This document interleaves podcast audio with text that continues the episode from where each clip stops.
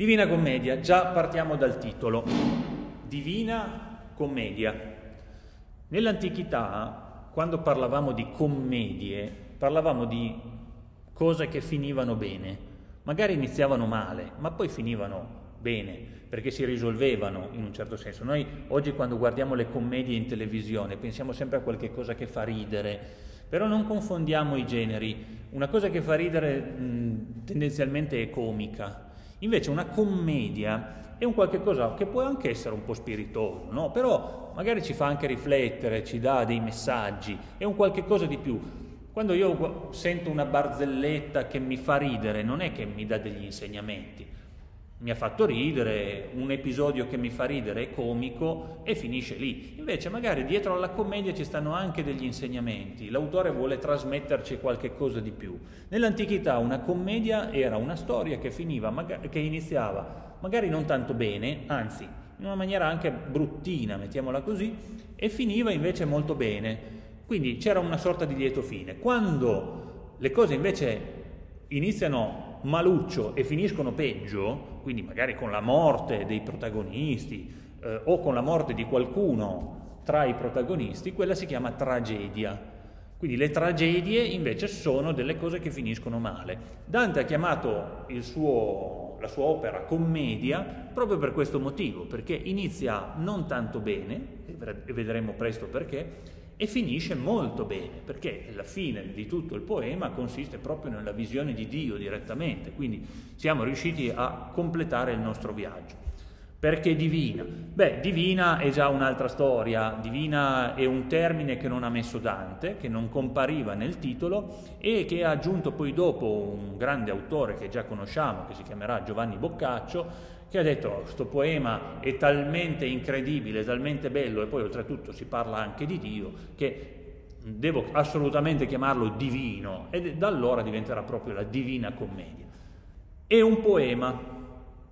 Che cos'è un poema? Dovremmo già saperlo. L'anno scorso abbiamo letto delle parti dell'Iliade e dell'Odissea, abbiamo detto che un poema è come se fosse una poesia molto molto molto lunga.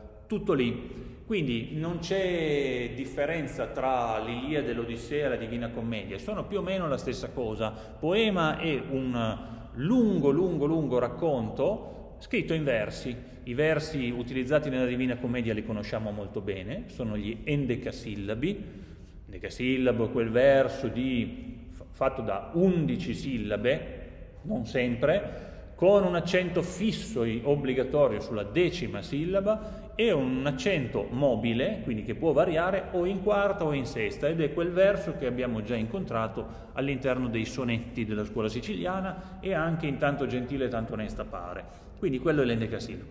Sono tutti endecasillabi rimati con uno schema molto particolare, proprio che diventerà classico dalla Divina Commedia in poi, ed è di una lunghezza spropositata, pensate che siamo intorno ai 14.000 versi, quindi la Divina Commedia è un poema lunghissimo, l'Odissea è un pochettino più corta, che già è bella lunga, vi ricordate? L'Iliade invece è più lunga dell'Odissea, lì siamo quasi a 16.000 versi, quindi sono dei mh, mm, poemi giganteschi, pensate a scrivere tutta questa roba in versi con le rime e con tutti gli argomenti, i nomi e le questioni che andremo a, a raccontare. Bisogna essere veramente delle persone geniali, pensare addirittura quasi in versi per poter avere anche il tempo materiale per eh, poter scrivere tutta questa cosa qua.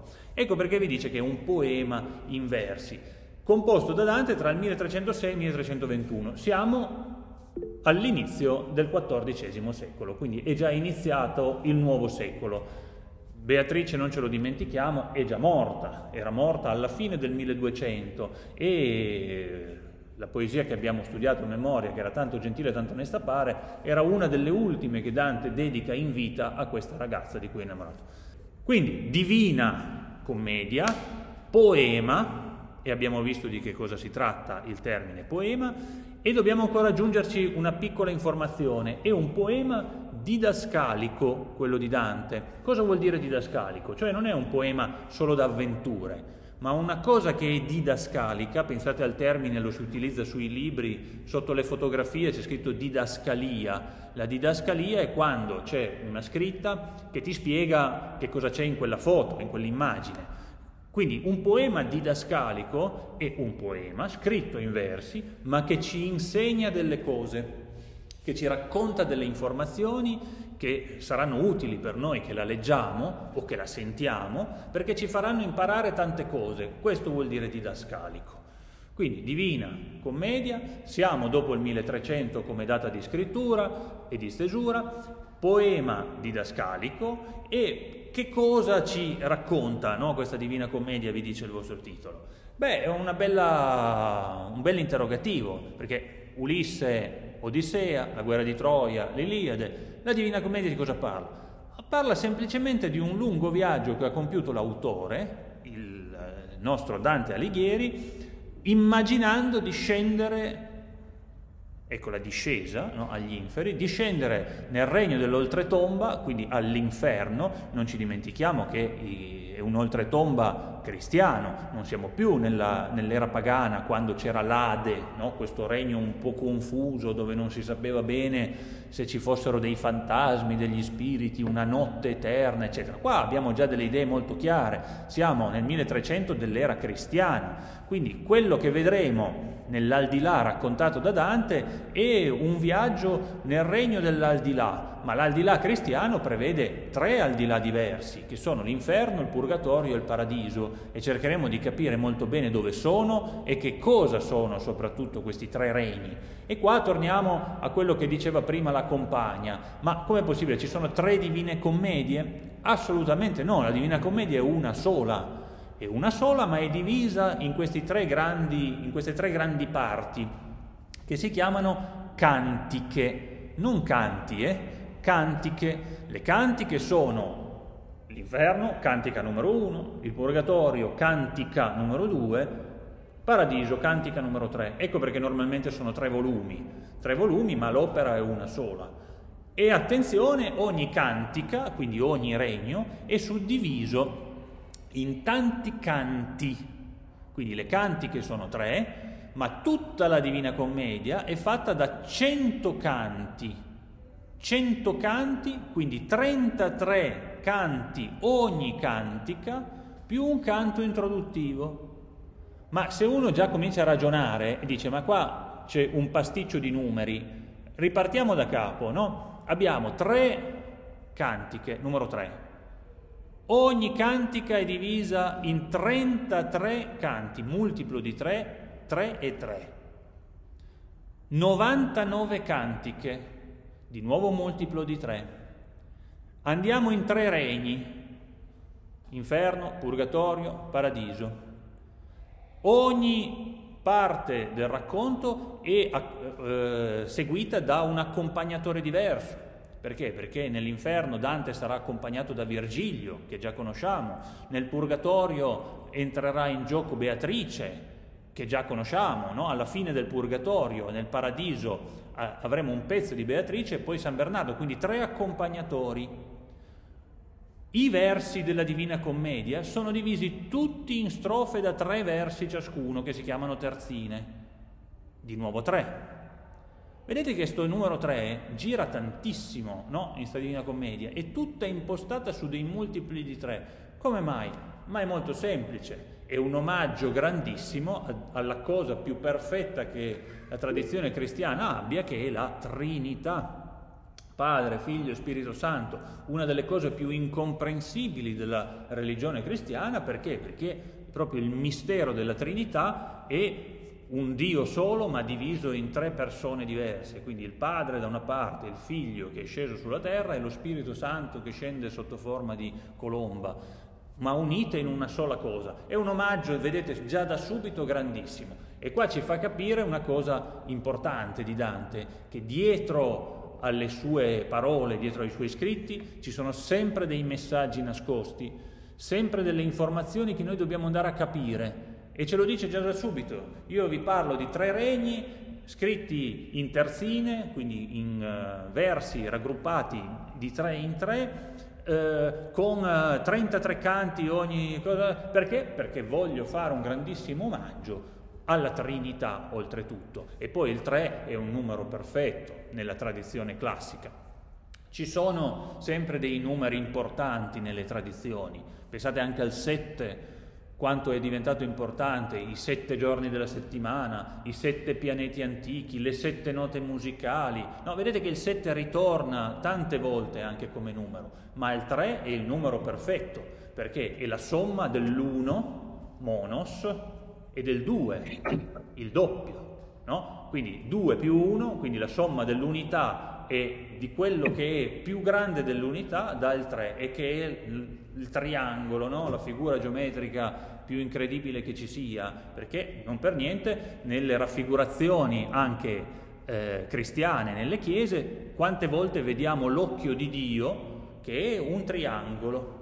L'occhio di Dio è rappresentato tante volte all'interno di un triangolo, perché? Perché rappresenta proprio questa perfezione con i tre lati, Padre, Figlio e Spirito Santo. E l'occhio al centro rappresenta l'onnipotenza di Dio al centro del triangolo che tutto vede e tutto sa tutto simbolico. Ecco perché è molto importante leggere i significati nascosti che stanno dietro alle parole di Dante.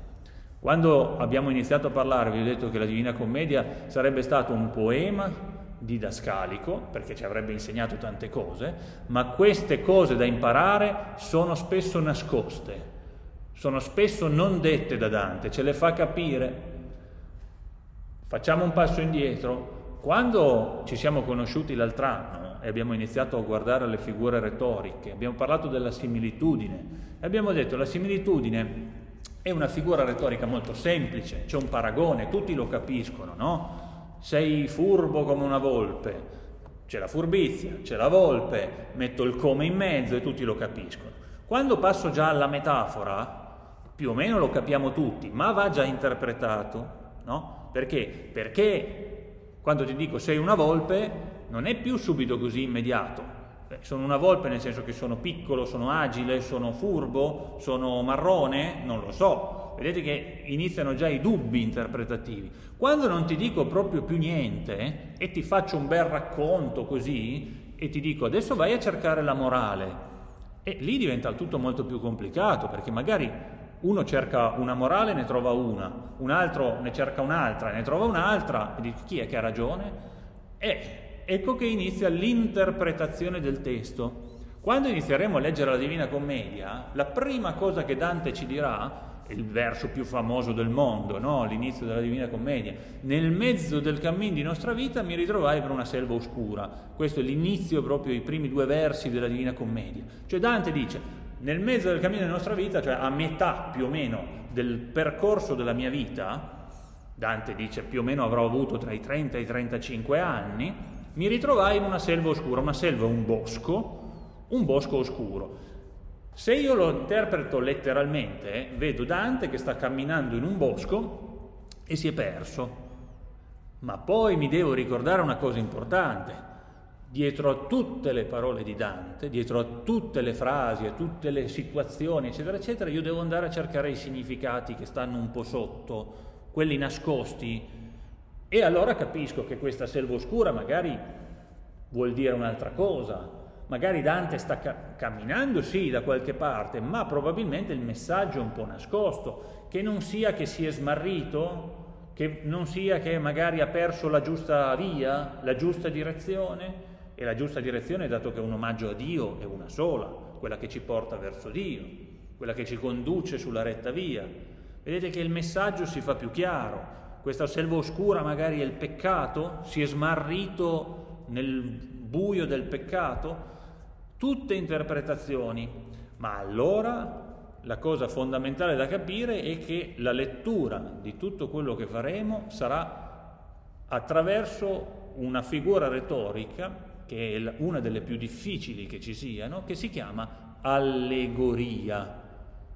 L'allegoria, noi ne abbiamo parlato forse solo di sfuggita no? fino, a, fino a oggi, ma in greco allegoria vuol dire parlare d'altro. Cioè io ti dico una cosa, ma quella cosa lì nasconde dei significati nascosti. Cioè io ti racconto un'azione, un fatto, ti dipingo un quadro con una bella immagine, eccetera, eccetera. Io lo vedo, mi piace tanto. Se non lo interpreto va bene così. Se però vado a leggere bene il messaggio nascosto, scopro dei segreti sotto quell'immagine. Vi ho detto che Dante ci racconterà un viaggio, un lungo viaggio, lungo nel senso che farà tanta strada, ma non è che dura tanto, dura una settimana questo viaggio. Siamo più o meno nella settimana di Pasqua del 1300, questa è l'ambientazione del suo percorso eh, nei, nei tre regni, e sarà non per niente, anche qua molto simbolico, alla Pasqua e la resurrezione di Gesù Cristo, per cui vedete che anche qua il messaggio e la scelta del periodo dell'anno di ambientazione della Divina Commedia non sarà mica male, quindi c'è la morte, il peccato e la risurrezione di Gesù Cristo, quindi l'ascesa verso il cielo. E anche qua il viaggio di Dante parte dal basso, dalla morte, dall'inferno e salirà verso l'alto, verso il paradiso tutto simbolico. Però vi ho detto che sarà accompagnato da tre guide importantissime, perché? Perché Dante è vivo e un vivo non può vedere i morti, perché non è dato all'uomo vedere le cose che appartengono a Dio. Per cui questo viaggio non lo potrà fare da solo, avrà bisogno di qualcuno che deve già essere morto per poterlo guidare e qualcuno che sappia il percorso, che lo conosca molto bene e che possa condurlo direttamente a Dio. Quindi ci andranno delle guide per accompagnarlo in questo, in questo viaggio. E lui sceglierà tra le sue guide due personaggi a lui carissimi, che saranno uno Virgilio, proprio quel Virgilio che aveva scritto l'Eneide che abbiamo letto l'anno scorso, proprio quel Virgilio lì, che sarà obbligatoriamente all'inferno. E poi vedremo poi perché. E non ci dimentichiamo che Virgilio è pagano, non ha visto la nascita di Gesù Cristo, nasce prima della nascita di Gesù Cristo. E quindi deve per forza stare in un posto nell'aldilà per tutti coloro che non sono stati cristiani, che non sono stati battezzati ad esempio. E poi capiremo qual è questo posto. Quindi Virgilio è la prima grande guida che incontrerà Dante e che lo condurrà proprio passo per passo, quasi fosse un bambino, tenendolo per mano. Eh, dandogli dei consigli, spiegandogli le cose. Dante farà mille domande a Virgilio, dirà ma chi è questo personaggio? Cos'è questo fiume? Cosa stiamo vedendo? Perché sta bruciando tutto? E Virgilio con molta calma spiegherà tutto quanto a Dante. Finché ad un certo punto Virgilio dovrà abbandonare il viaggio, perché? Perché vi ho detto che è un, è un, dannato in un certo senso, non può vedere Dio. Ecco che dovrà abbandonare il viaggio e arriverà la seconda importantissima guida di Dante che sarà proprio Beatrice.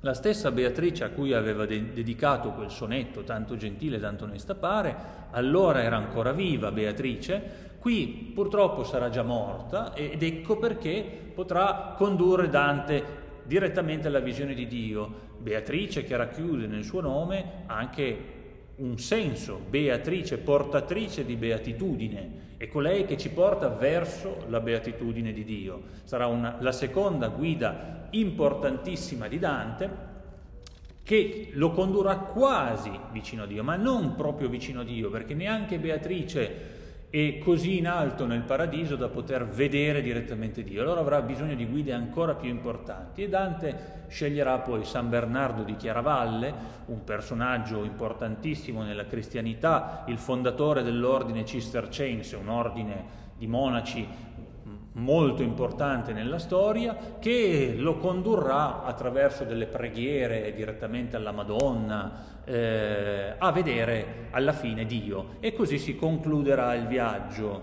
eh, il viaggio di Dante. Però vedete che anche qua le tre guide, di nuovo il numero tre, saranno scelte mica per niente e sicuramente vorranno rappresentare qualche cosa, perché Dante vuole sempre rappresentare qualche cosa e nello schema che avete a pagina 56 vi aiuta, vi dà un piccolo aiuto e vi interpreta già queste figure e vi dice che ad esempio Virgilio rappresenta la ragione umana. Perché la ragione? Perché? Perché attraverso l'uso della ragione, e Virgilio rappresenta proprio questo, io posso fare delle cose, ma non posso fare tutto. La ragione non mi è sufficiente per capire Dio, perché Dio va oltre alla nostra ragione. Virgilio ci rappresenta proprio questo, colui che ci ha provato attraverso il suo grande genio, la sua poesia, la sua arte enorme, a spiegarci le cose, le cose anche dell'aldilà, anche Virgilio ci parla dei regni dell'oltretomba, ma attraverso la ragione non, la ragione non mi è sufficiente per capire tutto, ci va qualche cosa di più. E che cosa mi serve? Beatrice. E guardate che cosa rappresenta Beatrice. La teologia la teologia, parola difficile, vuol dire lo studio delle cose di Dio, lo studio delle parole di Dio. Se io uso i mezzi che Dio mi ha dato per riuscire ad avvicinarmi a Lui, anche i testi sacri possono essere un mezzo, no? quindi lo studio della Bibbia, dei Vangeli, eh, oppure le cose umili, cercare di capire le cose semplici. Ricordatevi il messaggio di San Francesco d'Assisi Attraverso lo studio della teologia io posso compensare, aiutare la mia ragione, aiutare quello che mi manca. Noi siamo uomini, quindi siamo di questa terra, non del, dell'aldilà. E per capire l'aldilà ho bisogno di, dell'intervento di Dio. E Beatrice rappresenta proprio questo. Se voglio proprio finire il mio viaggio, però ho bisogno di San Bernardo, che mi rappresenta l'ardore mistico. Chi sono i mistici? Beh, i mistici sono coloro che vanno oltre alle parole e alle cose di questa terra, sono coloro che già su questa terra, secondo la tradizione religiosa naturalmente, riescono a contemplare le cose divine, che siano le apparizioni della Madonna, dei santi, o addirittura fissare i loro occhi direttamente dentro Dio. E qui andiamo già oltre, no? Quindi non basta più la ragione, non basta più lo studio delle cose di Dio, quindi la teologia, ma bisogna mettere gli occhi direttamente negli occhi di Dio.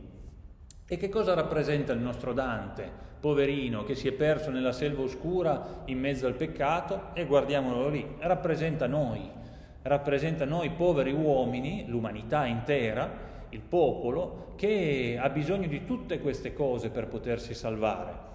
Senza Dio, senza la ragione, senza l'ardore mistico noi non siamo niente. Ma già i greci ce lo dicevano. Vi ricordate che avevamo tante volte tirato in ballo quella parola greca un po' particolare che è hybris?